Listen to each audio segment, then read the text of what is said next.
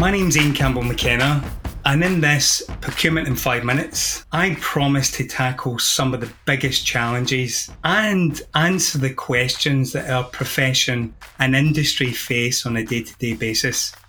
In today's Procurement in Five Minutes, I welcome a 20 year procurement innovator, expert, and executive, Lubos Labiak. Now, if you want something done right, is it best to do it yourself?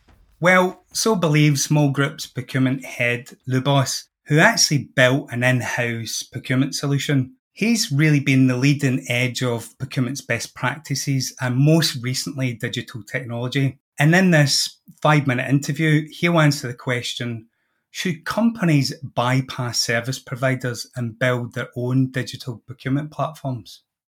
Hi, Ian, and thanks for having me on your podcast. What a great question. Just to maybe set my scene around this uh, specific subject, I'm going to explain my last experience, and hopefully, this will inspire a couple of the people out there, or maybe just to have them think about this a little bit differently when I joined Mall Group as their head of procurement three years ago, I definitely wanted to make sure that procurement will be a department that is going to really be at the forefront of digital transformation and really trying to innovate what we're doing. So I obviously went out to the market and asked some of the bigger names in the procurement arena to send us their proposals. And uh, to be brutally honest, after a couple of showcases and a couple of discussions with some of these providers, the decision has been made to not do this and to go our own way. The reason for this being the showcases were not really something we were thrilled about. The service providers really couldn't set our CFOs and executive leadership to believe that this will be of incremental value and I myself was quite disappointed by the way their solutions were presented to ourselves. So, what do you do when you really know that these guys have been doing it for decades and you have no software experience or software development experience? I mean, you probably take a huge amount of risk, but at the same time, being around procurement for almost 20 years now, I kind of really knew what uh, was there for me to develop with my team.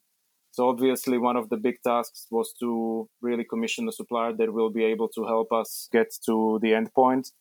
The second big uh, point for myself was to have myself really be present in that whole process and really be there for uh, setting the expectations and writing down all of the requirements because obviously what we were doing was developing a completely new tool that didn't exist before and that this supplier has never done for anybody else beforehand. I'm not saying it's the right approach for everybody but i think it was a good approach for myself and i'm going to try to explain my line of thinking. I've been around uh, procurement for almost 20 years. I've seen a lot of suits being used in companies and I think they're great, but they're also not for everybody. Not every company can afford to pay, you know, millions of euros uh, for implementation and have blueprint sessions and consultants running around for 18 months. At the same time, I also understand that not every company has a high skilled procurement professional leading up their function who can uh, come up with proposal how to digitalize without using any sort of external support from a company that has done this so as to sort of reinvent the wheel. Why I thought this was relevant for ourselves was that we didn't really have a lot of budget. And secondly, I also knew that I can be making some exceptions as to what is really needed and what is going to help me get further down the road and what are things such as user interface which are a nice to have thing in my point of view but in the end you're not making procurement decisions based on how the tool actually looks like. So what we have been able to do so far is to really run the process and really go from the purchase requisition to an automatic process of invoicing which is i think a great effectivity and uh, efficiency boost for our company and I'm not saying it went completely well, but we're trying. So obviously, every system has its own faults and its own bug that uh, need to be solved.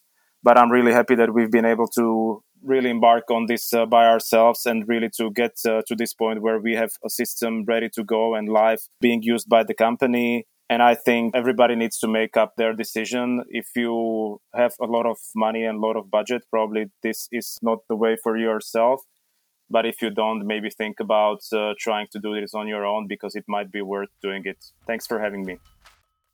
Great insights from another one of our thought leaders. Be sure to share the link far and wide. And of course, I look forward to our next five minutes together. Bye for now and have a great and productive day.